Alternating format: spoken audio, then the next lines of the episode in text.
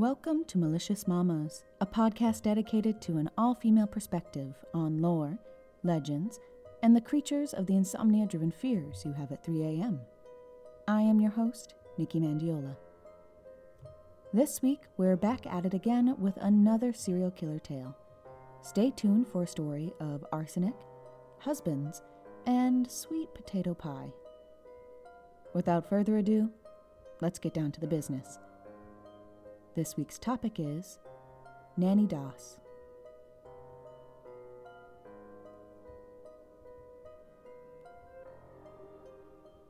Nancy Hazle was born on November 4, 1905, in Blue Mountain, Alabama. Her early life consisted of working on the family farm, with her father caring very little about her education, so it didn't come as a surprise when she decided not to continue school after sixth grade. Nancy's father, James, ruled the house with an iron fist, refusing to let his daughters do anything related to beauty. The girls could not wear pretty dresses or makeup and were not allowed to have friendships, let alone date, boys. By 16, Nancy spent most of her time working at a linen factory, and when she was not there, she was reading romance magazines. While at the factory, she met Charlie Braggs, and the two began dating. After five months, the pair married, and Nancy moved in with Charlie and his mother. What she thought would be an escape from her controlling father turned out to be even worse. Charlie's mother was manipulative, and Nancy's husband proved to be an abusive, adulterous drunk.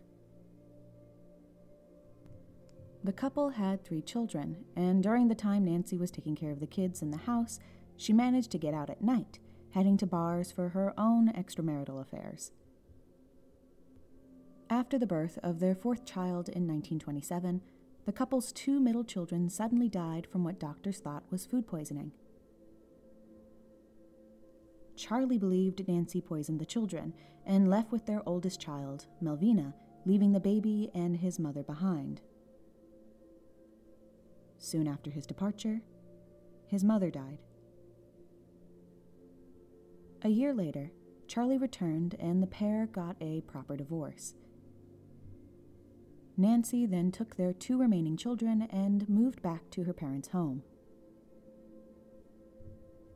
Once back, the woman took to reading romance magazines again, especially the Lonely Hearts column.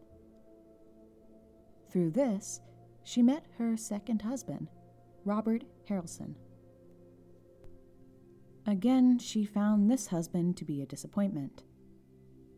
Harrelson was a drunk and in debt, but their marriage managed to last 16 years until his death. In 1943, Nancy's daughter Melvina had her first child named Robert and another baby girl in 1945. At this point, Nancy is officially a grandmother so we'll switch to calling her by the name she was remembered by Nanny. Soon after the little girl was born, she passed away from unexplained circumstances. In the summer of 1945, Nanny was caring for Robert after she and Melvina had a fight over her daughter's new boyfriend that Nanny disapproved of. That night, the toddler passed away from asphyxia, and within a few months, Nanny collected the $500 life insurance policy she took out on the child.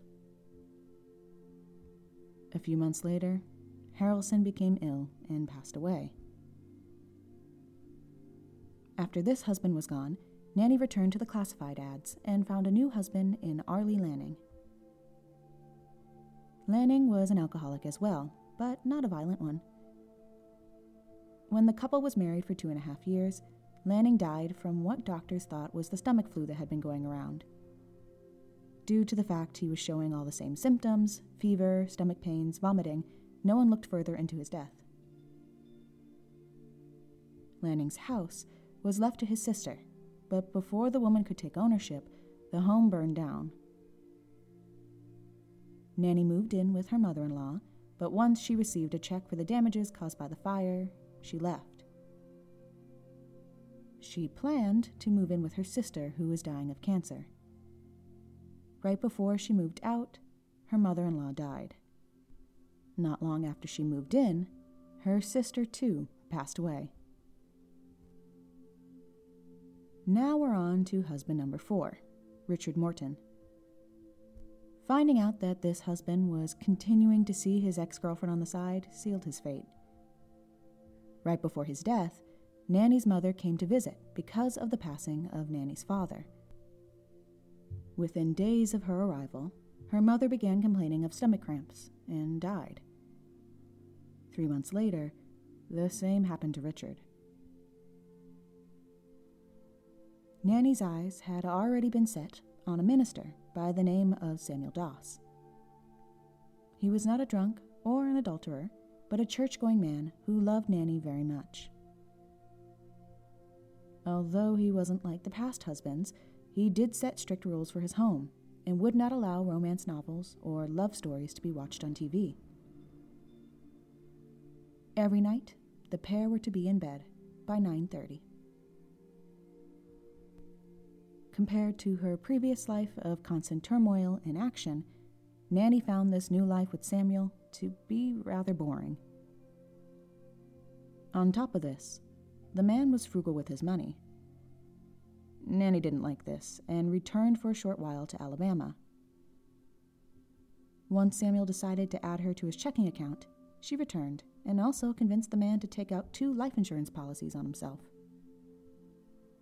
Not long after, Samuel was in the hospital, complaining of stomach pains. The man survived this time and returned home where his loving wife prepared him a home cooked meal. Hours later, he was dead. Doctors were shocked by his sudden passing and ordered an autopsy. His organs were found to be full of arsenic, and Nanny was finally caught. When she was brought in for questioning, she admitted to killing four of her husbands her mother, her sister, Lanning's mother, and her grandchildren. The fact that she was caught didn't seem to really bother the older woman. She often enjoyed joking about how she killed her husbands with a laced sweet potato pie. Nanny seemed to be the only one tickled by this thought, and the woman was sentenced to life in prison for Samuel's death. After eight years in prison, the woman the media called the Giggling Granny died of leukemia. Prosecutors never pursued the additional murders, but in total, Nanny was thought to have killed 11 people.